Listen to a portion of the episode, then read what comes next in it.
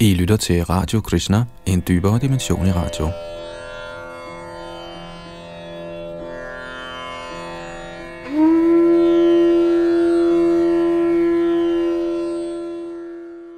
Vi går videre i vores gennemgang af Shrimad Bhagavatam, og her er vi i gang med 11. bogs 6. kapitel. Yadu-dynastiet trækker sig tilbage til Prabhas. Og netop hvor vi befinder os nu, er det halvguderne, der møder Krishna i hans strålende by Dvaraka, og de øh, forherliger Krishna med bønder. Og vi fortsætter her, hvor vi slap sidste gang, og det er ved tekst nummer 12. Bag mikrofon og teknik sidder Yadunandan Das.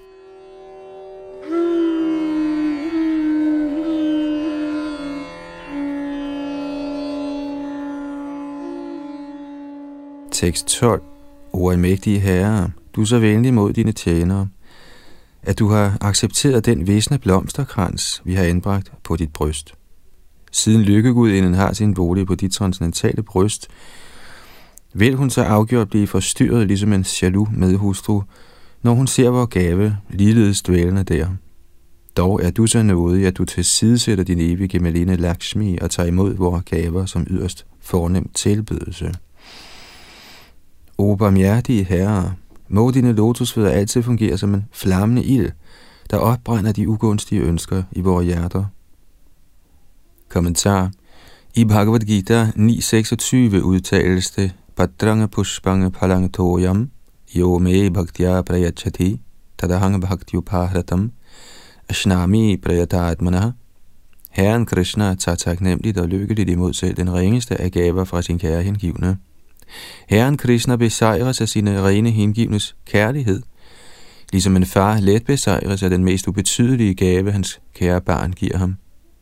Med mindre en transcendentalist helt forlader den upersonlige opfattelse af livet, kan han ikke give Herren en sådan kærlig gave. Metoden af meditation på oversjælen inde i hjertet, kaldet dhyana yoga, behager ikke Herren i samme grad som bhakti yoga eller hengiven tjeneste – fordi i dhyana eller meditation forsøger yogien at stille sig selv tilfreds, og ikke herren, ved at opnå mystiske evner, for ligeledes at få materielle fordele fra herren, tilbeder almindelige mennesker Gud i templer, kirker og moskéer. Men den, som faktisk ønsker åndelig fuldendelse, må altid entusiastisk lovprise og høre Herrens herligheder. Sådan hengiven entusiasme motiveres af kærlighed til guddommen, og er fri for enhver selvisk forventning.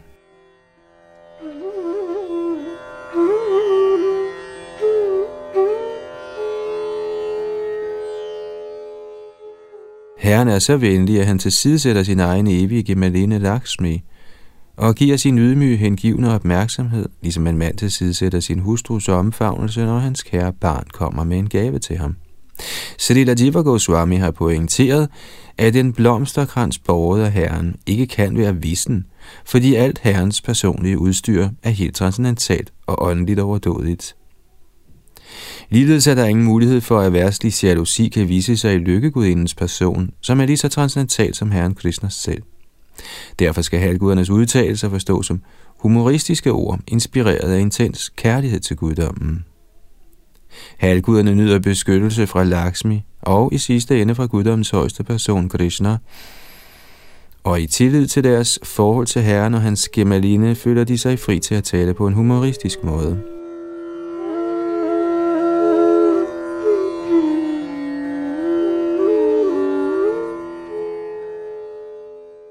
Tekst 13 O almægtige Herre, i din inkarnation som Trivikram, hævede du dit ben som en flagstang for at gennemhulle universets skal og lade Ganges flyde ned som et sejrsbanner i tre forgreninger gennem de tre planetsystemer. Med tre mægtige skridt med dine lotusfødder tog du Bali Maharaj til fange sammen med hans kosmiske rige. Dine lotusfødder indgyder frygt i dæmonerne ved at drive dem ned i helvede og frygtløshed blandt dine hengivne ved at hæve dem til det himmelske livs fuldendelse. Vi forsøger oprigtigt at tilbede dig, vor Herre. Må dine lotusfødder derfor venligst befri os for vores syndige reaktioner. Kommentar For at give halvguderne det kosmiske rige tilbage, som Bali Maharaj havde bemægtiget sig, viste sig Herren Krishna, som beskrevet i 8. bog af dette store værk, som den smukke dværgbramin Varman, der strakte sin fod op til universets ydre grænse. Da herrens ben lavede et hul i den kosmiske skal, strømmede det hellige gangesvand ind i universet. Dette optrin lignede en oprejst flagstang med et smukt vejende sejrsbanner som udtalte i Shruti-mantraerne Charanang Pavitram Vidatang Puranam Jena Bhutas Taradidushkratani, citat, Guddommens persons lotusfødder er i højeste grad rene, algennemtrængende og de ældste af alle. Den, som er renset af dem, krydser over alle tidligere syndige handlinger. Citat slut. Over hele universet er metoden af at tilbede Herrens lotusfødder yderst berømt.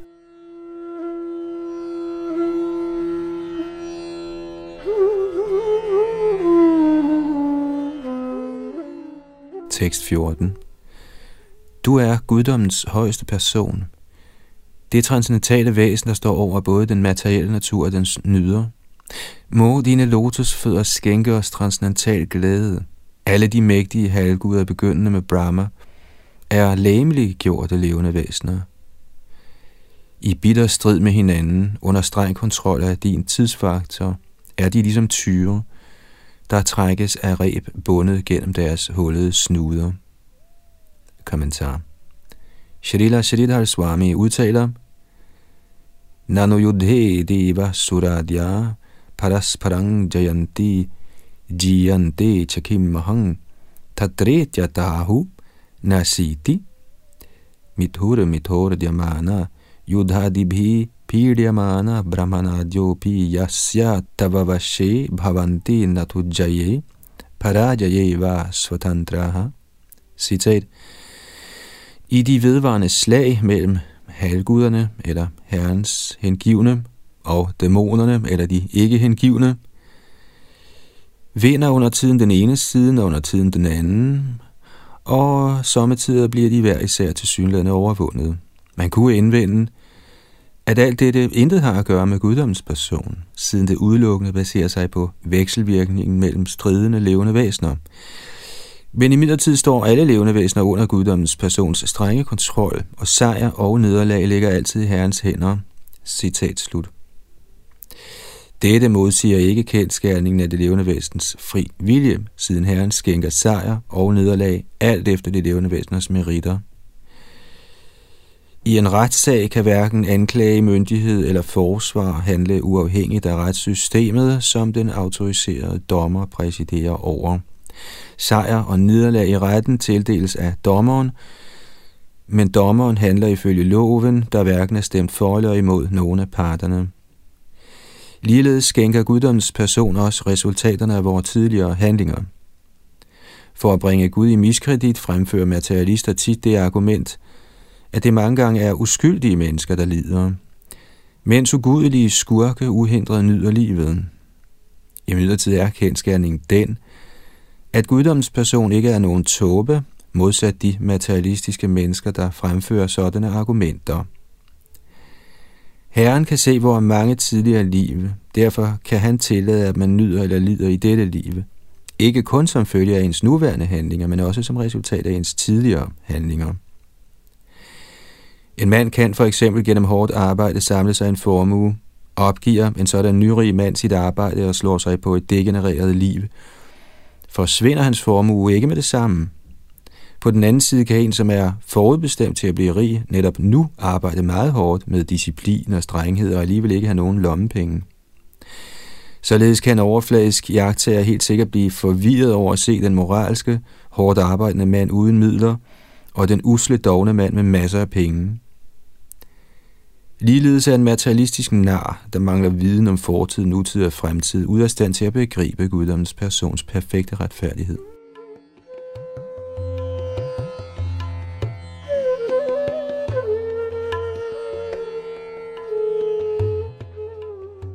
Eksemplet i dette vers, der illustrerer Krishnas kontrollerende magt, er passende. Selvom en tyr er meget stærk, bliver den let kontrolleret ved et rykke i rebet, der er bundet til dens hullede snude. Ligeledes kan selv de mægtigste politikere, akademikere, halvguder osv. øjeblikkeligt sættes i en udholdelig situation af guddommens mægtige person. Derfor er halvguderne ikke kommet til Dvaraka for stolt at demonstrere deres kosmiske, politiske eller intellektuelle færdigheder, men for ydmygt at overgive sig til guddommens persons lotusfødder.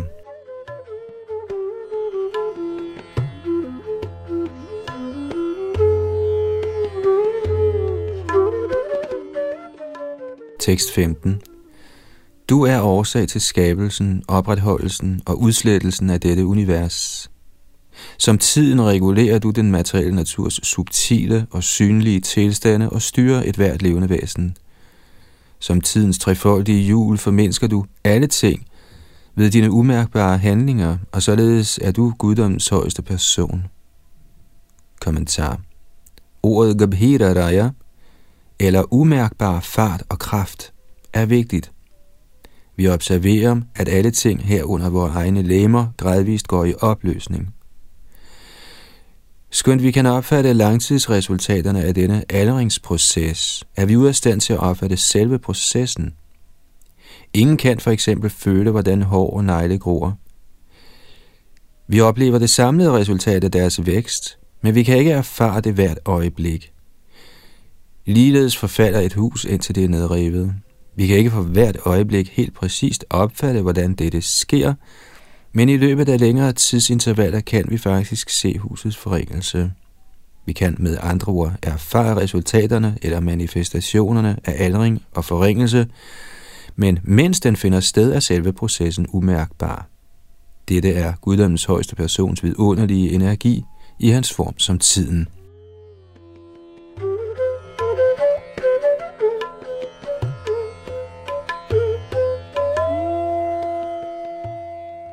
Ordet Trinabhi indikerer, at året ifølge astrologiske beregninger af solens bevægelser kan inddeles i tre sektioner, der repræsenteres af dels vederen, oksen, tvillingerne og krebsen, dels løven, jomfruen, vægten og skorpionen, og dels skytten, stenbukken, vandbæren og fiskene. Ordet Uttam Purush eller Purushottam bliver forklaret i Bhagavad Gita 15.18.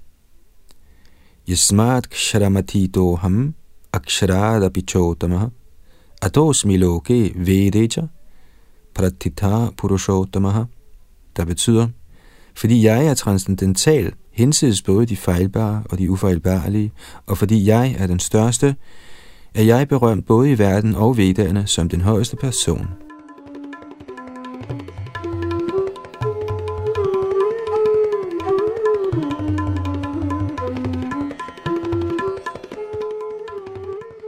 Tekst 16. Kære Herre, den oprindelige Purush Avatar Mahavishnu får sin skabende kraft for dig. Med ufejlbarlig energi befrugter han således den materielle natur og frembringer Mahatattva. Denne fusionerede materielle energi Mahatattva, der er begavet med Herrens kraft, frembringer derefter fra sig selv det oprindelige gyldne æg i form af universet, der er dækket af forskellige lag af materielle elementer. Kommentar I de forrige vers er guddommens persons overhøjhed blevet slået fast i relation til de levende væsener og den fysiske natur. I dette vers siges det tydeligt, at Krishna er kilden til den største Vishnu-inkarnation, Mahavishnu, samt at Mahavishnu får sin skabende kraft fra Herren Krishna. Det ville derfor være tåbeligt at antage, at Herren Krishna er Vishnus udvidelse. I den henseende kan halvgudernes mening anført af Brahma opfattes som endelig.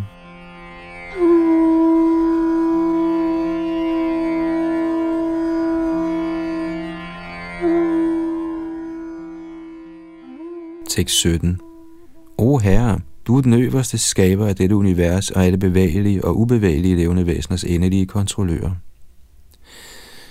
Du er Hrishikesh, den højeste hersker over sanseaktiviteter, og således besmittes eller indvikles du aldrig, mens du tilser de uendelige sanseaktiviteter inden for den fysiske skabelse.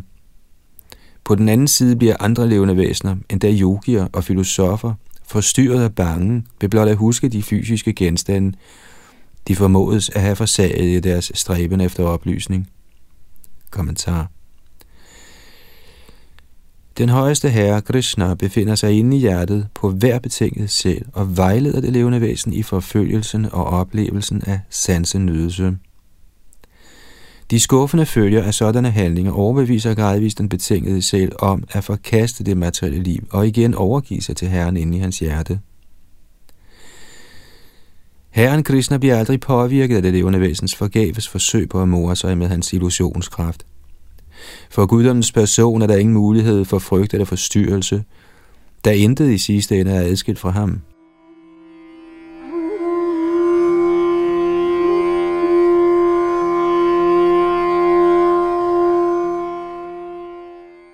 Tekst 18 Min herre, du bor sammen med 16.000 fortræffeligt dejlige aristokratiske hustruer, med deres uimodståelige, kokette og smilende blikke med deres smukt buede øjenbryn sender de dig signaler om ivrig ægteskabelig kærlighed. Men de er helt ude af stand til at forstyrre din excellences sind og sanser. Kommentar I forrige vers blev det klart udtalt, at ingen fysisk genstand kan tiltrække herrens sanser. Nu, i det pågældende vers, bliver det vist, at herren ikke nær nogen ønsker, men der åndelig nydelse af sanserne. Krishna er komplet i sig selv.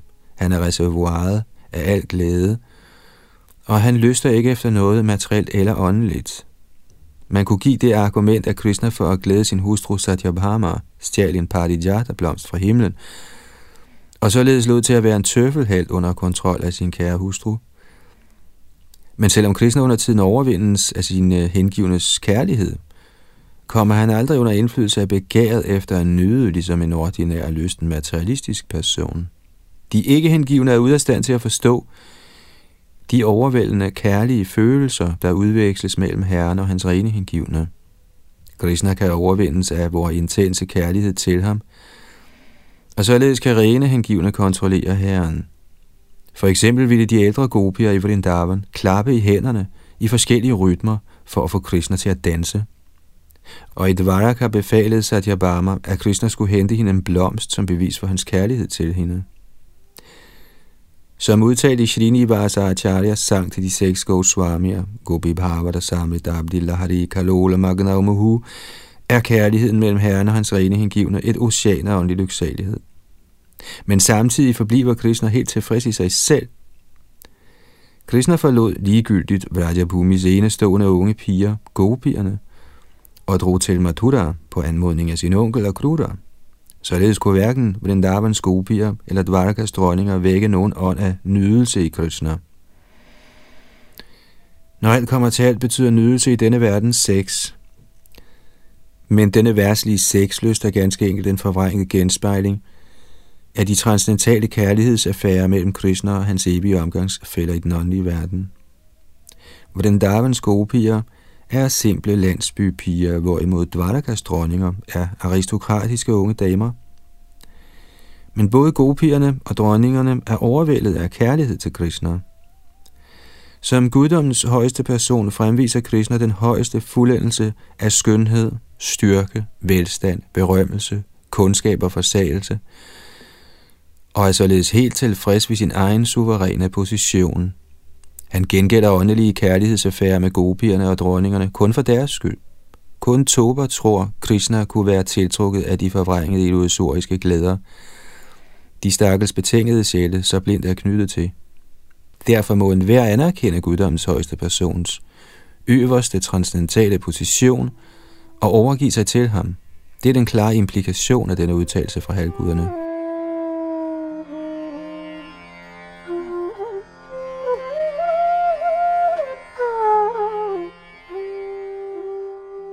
Tekst 19.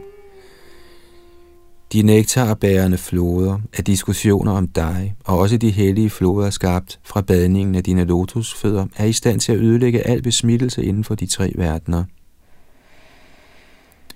De, som efterstræber renselse, omgås de hellige fortællinger om dine herligheder ved at høre dem med deres ører. Og de omgås de hellige floder, der strømmer fra dine lotusfødder ved fysisk at bade i dem.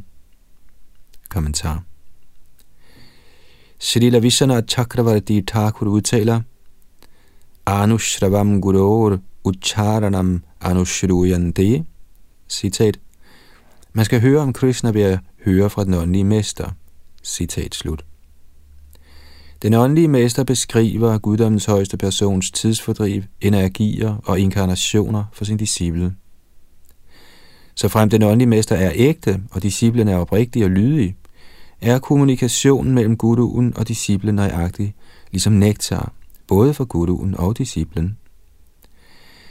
Almindelige mennesker kan ikke forestille sig den særlige glæde, Herrens hengivne oplever.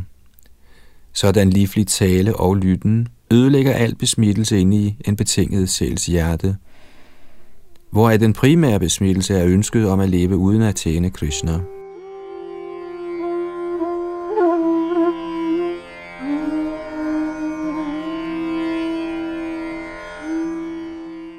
Den anden nektar beskrevet her kaldes for Charanamrit, det livlige vand, der bader herrens fødder. Herren Varmande badede sin egen lotusfod ved at sparke hul i det kosmiske dække, sådan at det hellige Ganges vand vaskede hans tæer og strømmede ind i universet. Yamuna-floden vaskede også Krishnas lotusfødder, da herren viste sig her på planeten for 5.000 år siden. Krishna morede sig i dagligt med sine venner og veninder i Yamuna-floden, og følgelig er den flod også Charanamrit. Man skal derfor forsøge at tage bad i Ganges eller Yamuna. Hver morgen i iskontempler bliver lotusfødderne på Krishnas gudskikkelse badet, og det således helliggjorte vand bliver også kaldt for Charanamrita, nektar fra Krishnas lotusfødder. Srila Prabhupada lærte sine disciple og tilhængere at komme foran gudskikkelsen hver morgen og drikke tre dråber Charanamrit fra gudskikkelsens bad. På alle disse måder kan man rense sit hjerte og nyde åndelig lyksalighed. Når man er forankret på platformen af åndelig lyksalighed, fødes man ikke igen i den fysiske verden. I dette vers er ordet Suchi Sadar af betydning. Man må lægge sig efter Krishna-bevidsthedens rensende aktiviteter. Man må lære at tjene Herren af den ægte åndelige mester, hvis instruktioner man skal acceptere uden spekulation. De, som er knyttet til denne verdens blændværk, sammenbrygger under tiden deres egne lunefulde idéer om Gud. Men kun fra den åndelige mester kan vi få fuldendt og ren kundskab om Guddoms højeste person og hengiven tjeneste til ham. Sådan kundskab finder man i alle bøger af hans guddommelige nåde, A.C. Bhaktivedanta Swami Prabhupada.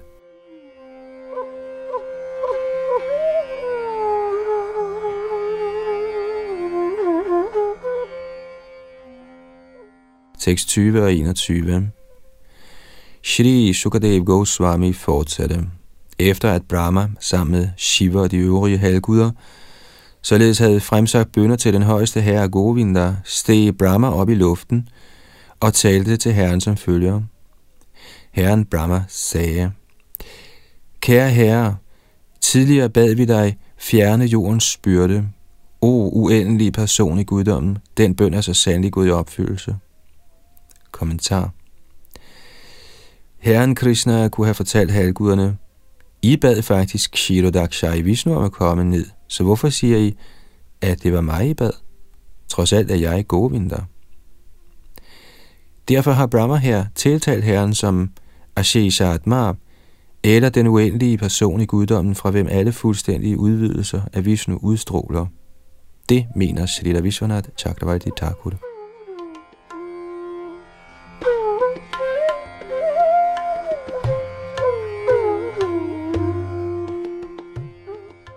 Tekst 22-24 Min herre, du har genoprettet religionens principper blandt fromme mennesker, der altid er fast knyttet til sandheden. Du har desuden udbredt dine herligheder verden over, og således kan hele verden renses ved at høre om dig. Du er nedsteget i kong Yadus dynasti og har fremvist din unikke transcendentale skikkelse. Og til gavn for hele universet har du udført storsindede transcendentale aktiviteter – Kære herre, de fromme og hellige mennesker, der i Kali-alderen hører om dine transcendentale aktiviteter, og også lovpriser dem, vil let krydse over denne tidsalders mørke. Kommentar Desværre er der i Kali mange mennesker, der ikke er tiltrukket af de autoriserede vediske bøger. De bagatelliserer den transcendentale metode af at høre og lovprise guddommens persons herligheder – og foretrækker i stedet at lytte til massemediernes ubrugelige og lunefulde lyde. Snarere end at høre om Krishna fra den ægte åndelige mester, kommer de med deres egne endeløse meninger om alting, indtil de bliver fjernet ved tidens kraft. Efter at have studeret de midlertidige, begrænsede former i den fysiske verden, konkluderer de utålmodigt, at den absolute sandhed er formløs. Sådanne mennesker tilbeder i grunden Krishnas illusionskraft Maya, der er bemyndiget til at sparke deres sted i hovedet. Hvis folk i stedet direkte hører om Krishna fra de autoriserede kilder, vil de let løse alle deres problemer i livet. I Kali Yuga lider folk konstant under en mængde psykiske, sociale, økonomiske, historiske, politiske og eksistentielle problemer. Men alle disse marerisagtige under kan fjernes, så snart man vækkes til guddommens højeste persons transcendentale realitet, der er fuld af lyksalighed og kundskab, og hinsides den fysiske naturs forvirrende udtryk. Herren viser sig inden for dette univers, således at folk kan jagtage, høre om og lovprise hans faktiske aktiviteter. I denne kollis vanskelige tid skulle vi alle drage nytte af denne mulighed.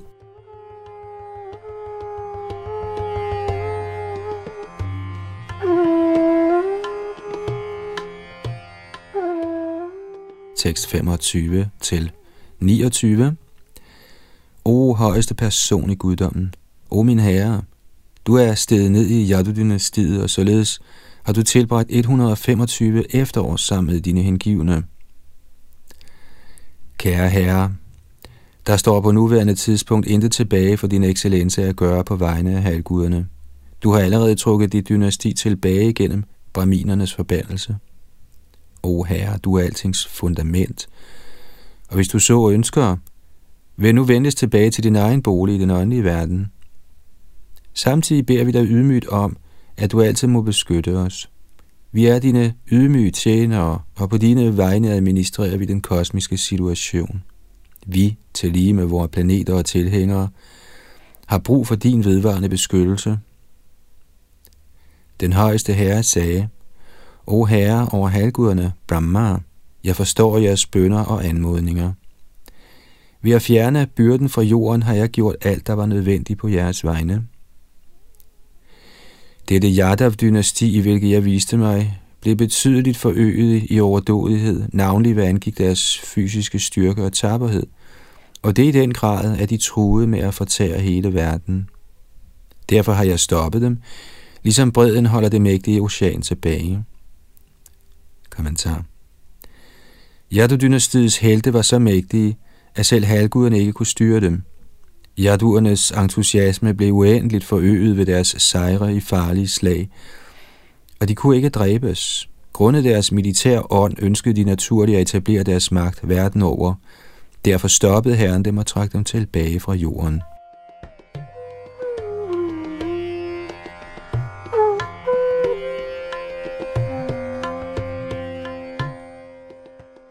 Tekst 30 skulle jeg forlade denne verden uden at tilbagetrække Yadu-dynastiets overdrevet stolte medlemmer, ville hele verden gå til krone ved oversvømmelsen af deres uendelige udbredelse.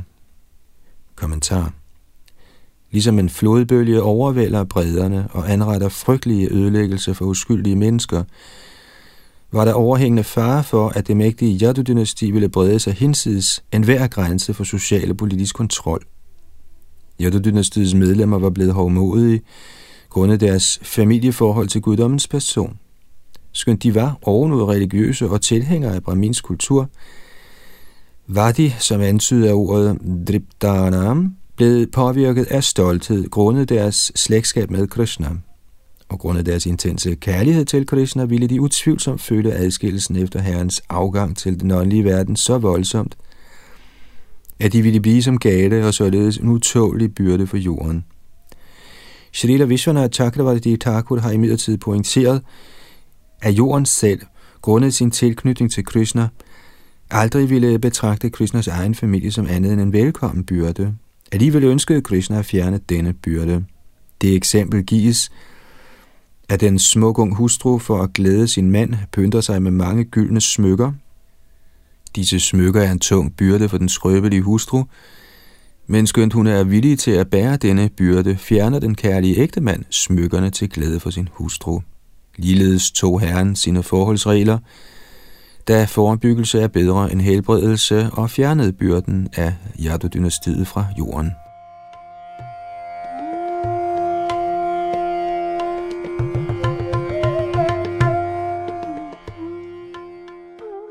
Tekst 31 Grundet brahminernes forbandelse er nu udslettelsen af min familie allerede begyndt. O søndefri Brahma, når denne udslettelse er fuldbragt, og jeg er undervejs til Vaikuntha, vil jeg aflægge dig en mindre visit. Kommentar Yadu-dynastiets medlemmer er herrens evige tjenere. Derfor har Srila Jiva Goswami forklaret ordet nasha, eller ødelæggelse, som Nigodhyayang Dvarakayang Praveshanam Ityartha. Yadu-dynastiets medlemmer trådte ind i det skjulte eller fortrolige Dvaraka i den åndelige verden, der ikke er manifesteret her på jorden. Med andre ord bliver Dvaraka, herrens bolig, synlig på jorden, og når det jordiske Dvaraka til synlandet bliver fjernet, forbliver den åndelige verdens evige Dvaraka intakt. Da Yadu-dynastiets medlemmer er herrens evige omgangsfælder, kan der ikke være tale om deres undergang. Kun vort betingede indtryk af deres synlighed blev ødelagt. Det er betydningen af ordet nasha.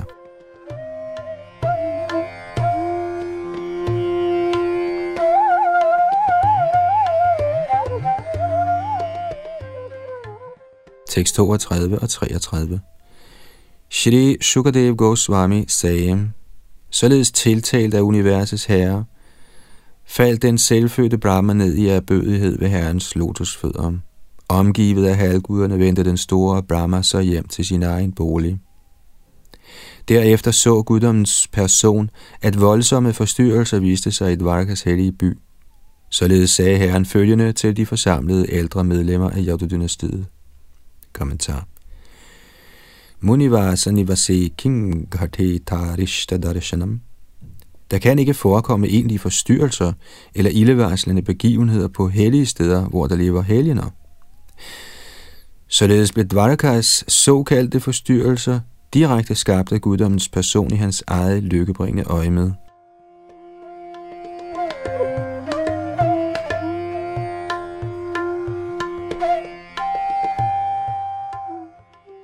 Tekst 34 og 35 Guddommens højeste person sagde, hvor dynasti er blevet forbandet af braminerne.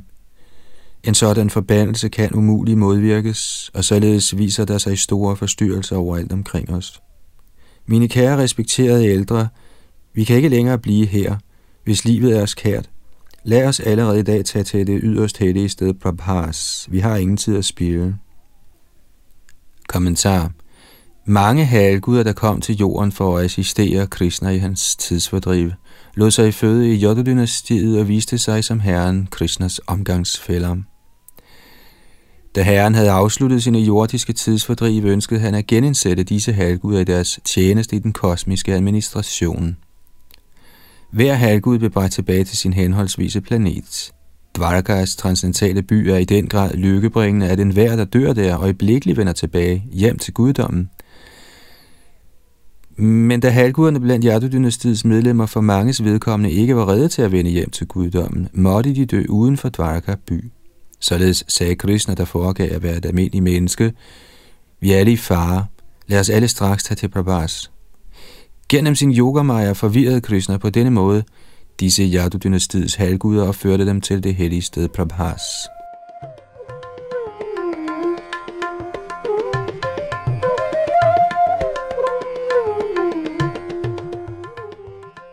Siden Dvaraka er Padamamongol, det mest lykkebringende sted, kan end ikke en efterligning af slette ting finde sted der. I virkeligheden er Krishnas udslettelse af Yoda-dynastiet lykkebringende, men da den udadtil forekom uheldsvanger, kunne den ikke finde sted i Dvaraka. Derfor ledte Krishna Yaduerne væk fra Dvaraka. Efter at have sendt halvguderne tilbage til deres planeter, planlagde Krishna at vende hjem til den åndelige verden Vaikuntha i sin oprindelige skikkelse i den evige by Dvaraka.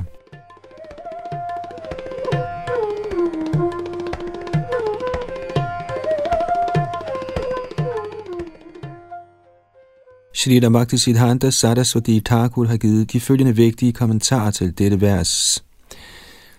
Prabhas er et meget helligt sted i nærheden af Veraval jernbanestation i egen Junagadh.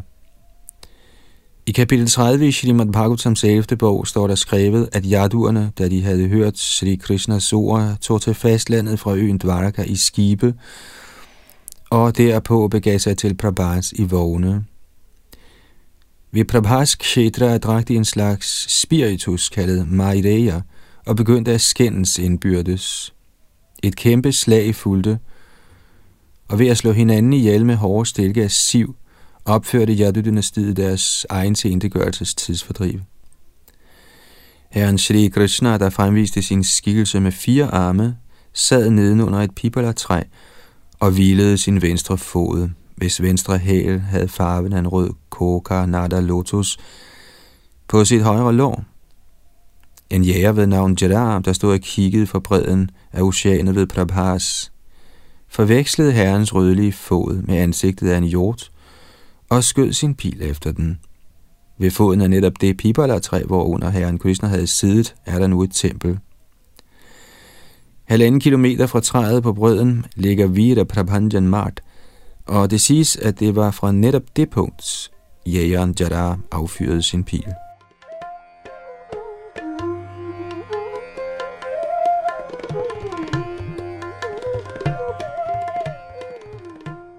I afslutningen af sit værk Mahabharat Tat Paranya Nirnay har Sri Madhvacharya Pad skrevet følgende kommentar til Maushala Lila. For at forvirre dæmonerne og sikre, at hans hengivnes og braminernes ord stod ved magt, skabte guddommens højeste person en krop af fysisk energi, mod hvilken pilen blev affyret.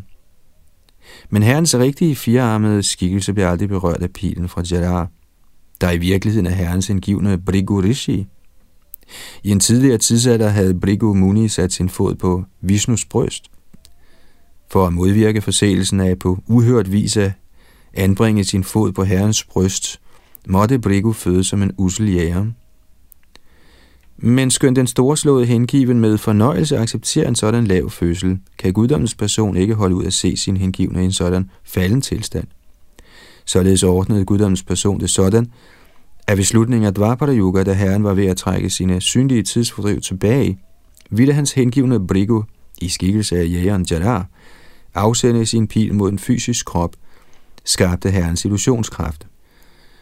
Således ville jægeren blive angerfuld, opnå udfrielse fra sin lave fødsel og vende hjem til Vaikuntha Loka. For således at glæde sin hengivne Brigu, og for at forvirre dæmonerne, viste den højeste herre sin Mausala Lila ved Prabhas. Men det skal forstås, at dette er et illusorisk tidsfordrive. Helt fra sin fødsel på jorden viste guddommens person, Herren Krishna, ingen af de almindelige menneskers materielle kvaliteter. Herren dukkede ikke frem fra sin mors liv, snarere nedsteg han ved sin ufattelige kraft til fødegangen. Ved tiden for sin afrejse fra denne dødelige verden fremviste han ligeledes en illusorisk situation for at vilde dæmonerne. Til de ikke hengivnes forvirring skabte Herren en illusorisk krop af sin fysiske energi, mens han samtidig personligt forblev i sin egen Sachidananda-krop, og således manifesterede han undergangen af en illusorisk fysisk skikkelse. Dette påskud forvirrer effektivt tåbelige dæmoner, men herren Shri Krishnas virkelige transcendentale evige læme af lyksalighed erfarer aldrig nogen død.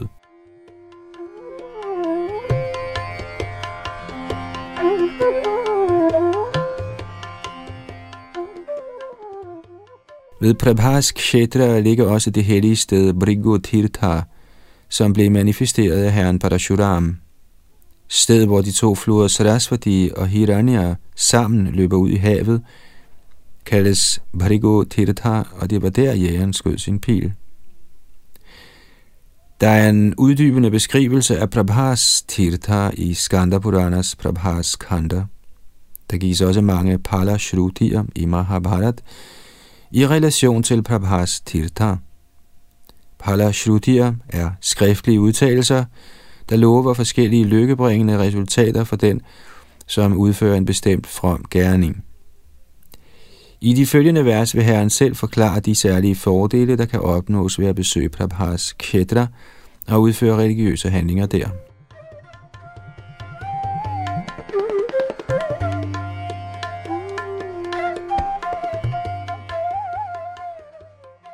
Tekst 36-41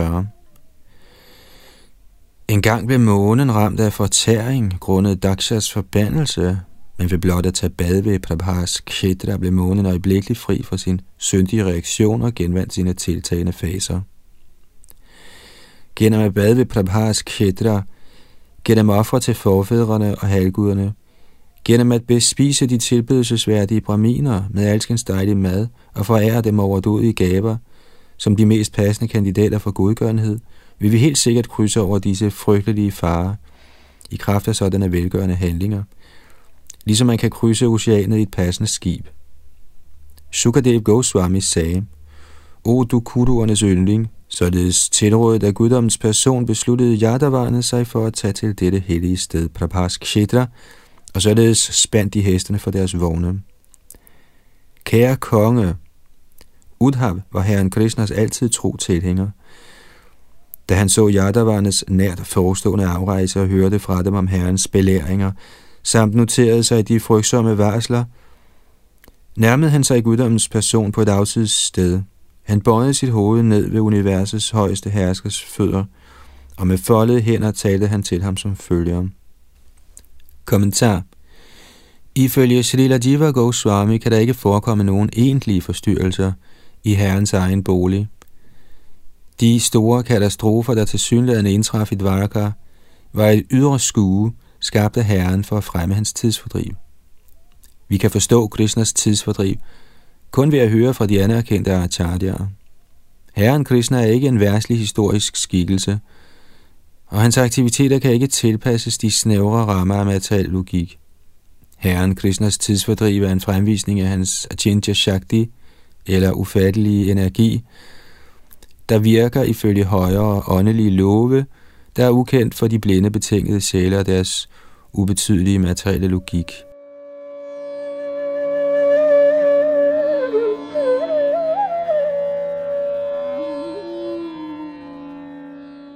Tekst 42 Shri Udhav sagde, O min herre, o højeste Gud over alle halguder, virkelig fromhed påkaldes vi helt enkelt at høre og lovprise dine transcendentale herligheder. Min herre, det lader til, at du nu vil tilbagetrække dit dynasti, og således vil du også selv til sidst afslutte dit tidsfordriv i dette univers.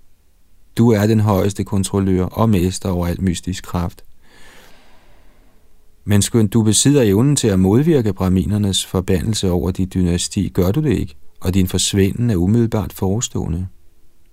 Kommentar Som før nævnt kan Krishnas eget dynasti aldrig gå til grunde, Derfor betyder ordet Sanghritya, at Krishna tog Yadaverne med sig, da han forlod denne materielle verden. Men i almindelige uoplyste menneskers øjne forekommer tilbagetrækningen af Yodudynastiet at være dets undergang. Shrita Vishana Chakravarti Thakur har på fortrinlig vis forklaret Udhavas udtalelse som følger. Krishna tiltales som Deva Deva, eller gudernes højeste gud – da han dygtigt løste alle halvgudernes problemer ved sin inkarnation i universet. Herren fjernede dæmonerne fra verden og etablerede eftertrykkeligt både sine hengivne og religiøse principper. Herren Krishna bliver her tiltalt som Yogesh, eftersom han ikke alene udførte arbejde på vegne af halvguderne, men også åbenbarede sin smukke transcendentale skikkelse, der er fuld af transcendentale kvaliteter og henrykkelser, til glæde for sine rene hengivne. Krishna kaldes for Punya Shravanakirtana, fordi han, da han ved sin mystiske kraft udviste sine menneskelignende aktiviteter, stimulerede til nedskrivningen af utallige vediske skrifter om hans tidsfordriv. Således vil de, der fødes i fremtiden, såsom os, blive i stand til at høre og lovprise Herrens aktiviteter og også vende hjem tilbage til guddommen.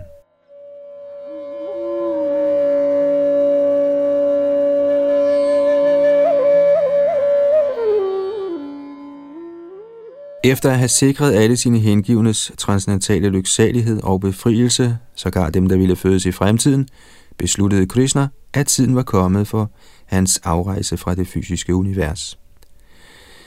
Udhav kunne forstå herrens ønske og sagde til Krishna, Du har bedt Yadavarna om at modvirke brahminernes forbandelse ved at tage bad ved Prabhaskshetra. Men hvordan kan blot og bare badning på et helligt sted have større værdi end at se dig, guddoms person, ansigt til ansigt? Siden Yadavarna altid ser din transcendentale skikkelse, og siden du er den højeste herre, hvad gavn har de af at bade på et helligt sted? Derfor er dit formål tydeligvis et andet. Hvis du virkelig ville modvirke forbandelsen, kunne du blot sige, denne forbandelse vil ikke virke, og forbandelsen ville øjeblikkeligt blive neutraliseret. Derfor gør du dig uden tvivl klar til at forlade dette univers, og det er grunden til, at du ikke har modvirket forbandelsen.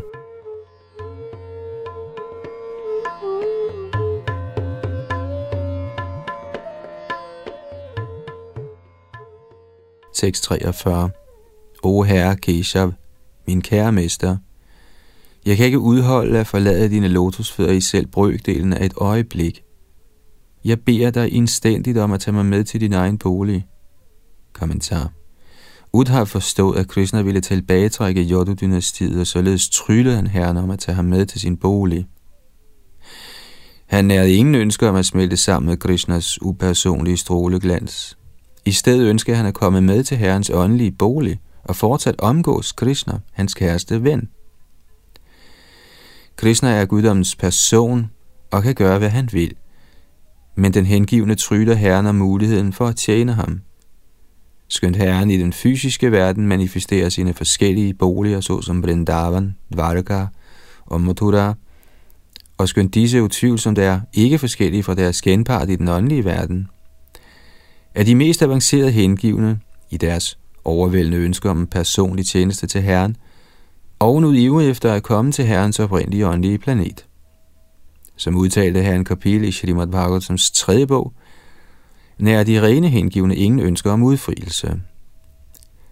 Grundet deres iver efter tjeneste, tryller de herren om at vise sig for dem.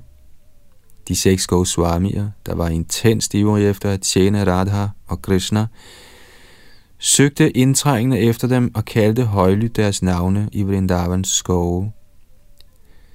Ligeledes tryller Udhav herren om at tage ham med til sin egen bolig, sådan at Udhavs personlige tjeneste til herrens lotusfødder end ikke for et øjeblik bliver afbrudt.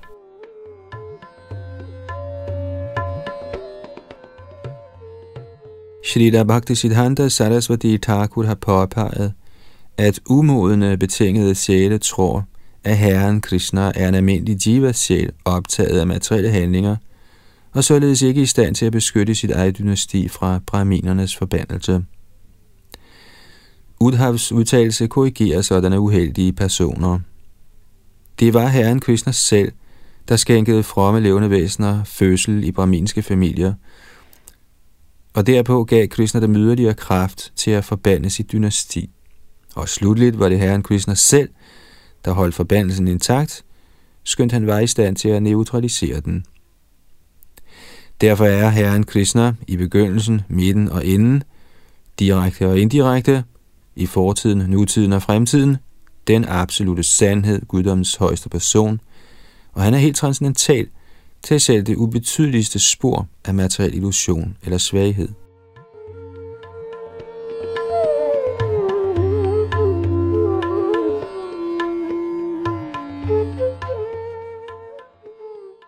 Tekst 44 O kære Krishna, dine tidsfordrive bringer menneskeheden den højeste lykke og er en berusende drik for ørerne. Når folk nyder sådanne tidsfordriv, glemmer de deres længsel efter andre ting. Kommentar Anyas Spriham, eller ønsket om andet end Krishna, peger på det fysiske begær efter at nyde hustru, børn, penge osv., Materialisten måtte i sidste ende begære religiøs frelse med henblik på sin egen komfort og tilfredsstillelse, men alle sådanne ønsker er værtslige, fordi de rene sjæle på den rene åndelige platform kun tænker på Herrens behag og Herrens tjeneste. Derfor kan en ren hengiven aldrig forlade Krishna end ikke for et øjeblik, selvom han for Krishnas glæde kan opgive hele universet.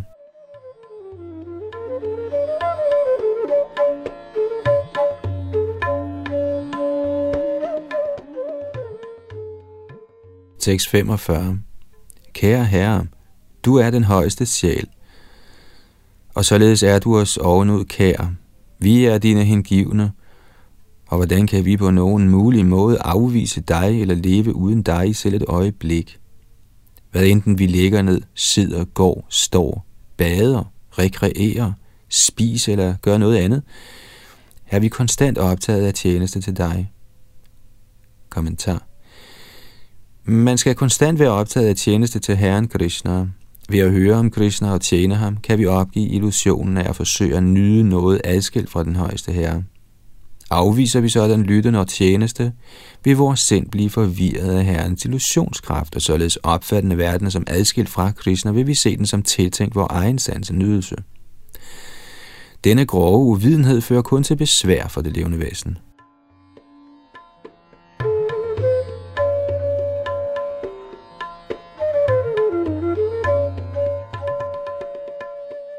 Tekst 46.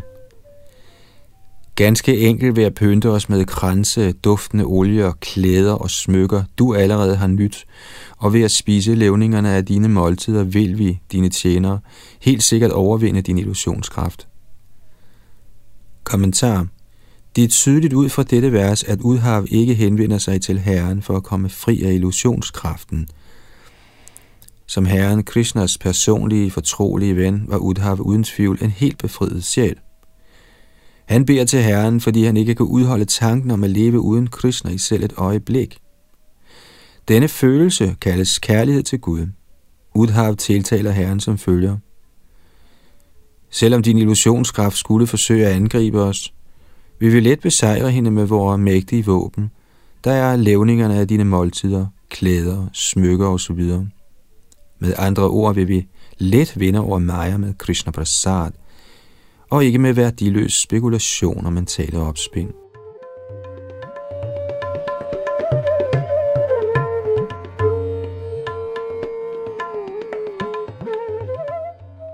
Tekst 47 Nøgne vismænd, der er alvorlige i deres åndelige øvelser, der har løftet deres sæd opad, der er fredfyldte og syndefri medlemmer – af den forsagende orden, opnår den åndelige bolig kaldet Brahman.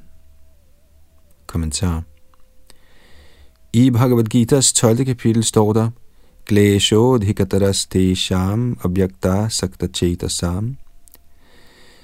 De, som er knyttet til guddommens persons upersonlige træk, må udstå forfærdelig båd for at nå til den upersonlige befrielse i Brahmans rige. Også i Bhagavatam udtales det, Aruhya krichrena parang padang tata patantyadho nadrita yusmadangrayaha. Bhagavatam 10.2.32 Krichrena med stor lidelse og møje klatrer yogierne hele vejen op til den upersonlige glans kaldet Brahma Jyoti, men igen glider de ud af Jyotien og falder tilbage i den fysiske verden, fordi de ikke søger guddommens persons ly misundelige fjolser og misbillige af guddommens persons såkaldte formynderi. Men disse tåber kan ikke tage æren for at have skabt deres egen krop, hjerne eller energi.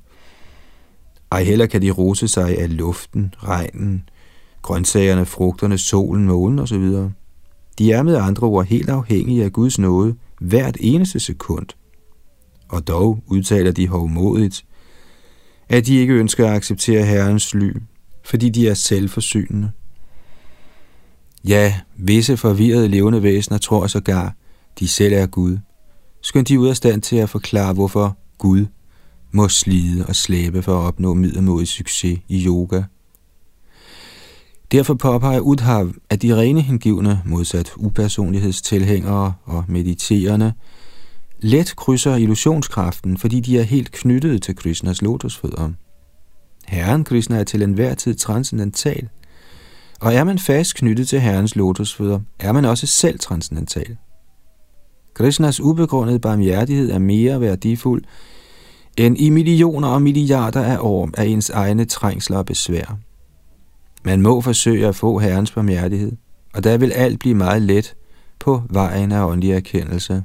I en nuværende tidsalder kan man opnå Herren Krishnas barmhjertighed ved konstant at synge hans hellige navn, som anbefalet i Shastra. Hare Nam, Hare Nam, Hare Nam Eva Kevalam, Galau Nastjeva, Nastjeva, Nastjeva Gadiranyatha, hentet fra Brihan Naradiya Purana. Synger man vedvarende Krishnas navne uden forseelser, vil man helt sikkert nå samme resultat som Udhav. Udhav var ikke interesseret i såkaldt brahmana-erkendelse, men ønskede snarere at blive ved med at nyde gudedrikken af det smukke smil på herrens månelignende ansigt.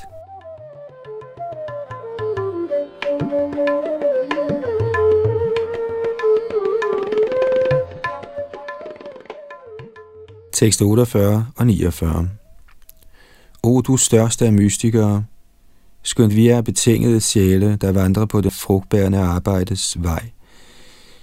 Vil vi sandelig rejse hinsides denne materielle verdens mørke ved helt enkelt at høre om din excellence i samvær med dine hengivne. Således husker og lovpriser vi altid de vidunderlige ting, du gør, og de vidunderlige ting, du siger. Vi genkalder os henrygt dine elskovsleje med dine fortrolige, ægteskabelige hengivne, og hvordan du smiler og bevæger dig under sådanne ungdommelige tidsfordriv. Kære Herre, dine kærlige tidsfordriv minder i forvirrende grad om almindelige menneskers aktiviteter i denne verden. Kommentar Med udtalelsen Brahmanda Karma Vartmasu fremstiller Udhav sig i dette vers ydmygt som en af de betingede sjæle optaget af frugtbringende aktiviteter. Alligevel er Udhav overbevist om, at han helt sikkert vil krydse over illusionsenergien, fordi han er henfalden til at lovprise og huske Herren Krishnas strålende aktiviteter og ord. Rupa Goswami har ligeledes udtalt, Iha yasya harir gramana manasagira nikila svapyavasthasu jiva namukta sauchate. Skønt man ud af til måtte ligne en, der blander sig med denne materielle verden, skal man, hvis man altid døgnet igennem er optaget af Herren Krishnas tjeneste, regnes for en befriet sjæl. Udhav udtaler her, at lyden og sangen af Krishnas navn og tidsfordriv er langt mere virkningsfuld, end at blive en nøgen yogi i skoven, der grundet lyster og hengivelse til sex konstant risikerer at blive en nøgen abe i skoven. Udhav bønfalder herren om nåden fra hans Sudarshan chakra, hvis udstråling repræsenteres af metoden af at huske og lovprise herrens tidsfordriv. Den, som lader sig fordybe i den uforlignelige lyksalighed af at tænke på herrens bolig, bliver fri for al sorg, illusion og frygt. Det er Shri Udhavs anbefaling.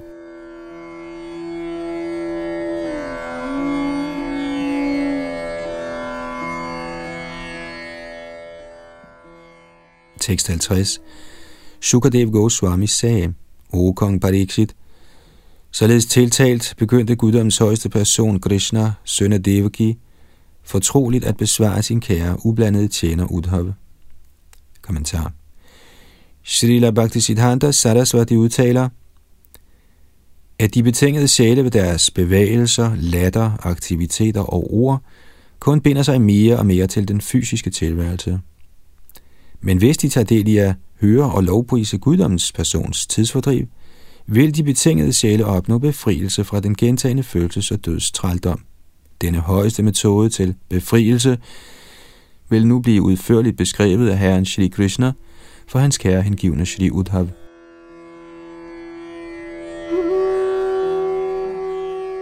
Således ender kommentarerne fra hans guddommelige nåde A.C. Bhaktivedanta Swami Prabhupada til Srimad Bhagavatams 11. bogs 6. kapitel med titlen Yadu-dynastiet trækker sig tilbage til Prabhas. Her stopper vi dagens oplæsning fra Srimad Bhagavatam. Næste gang starter vi på kapitel 7. Herren Krishna underviser Udhav. Bag mikrofon og teknik sad Yadunandan Das.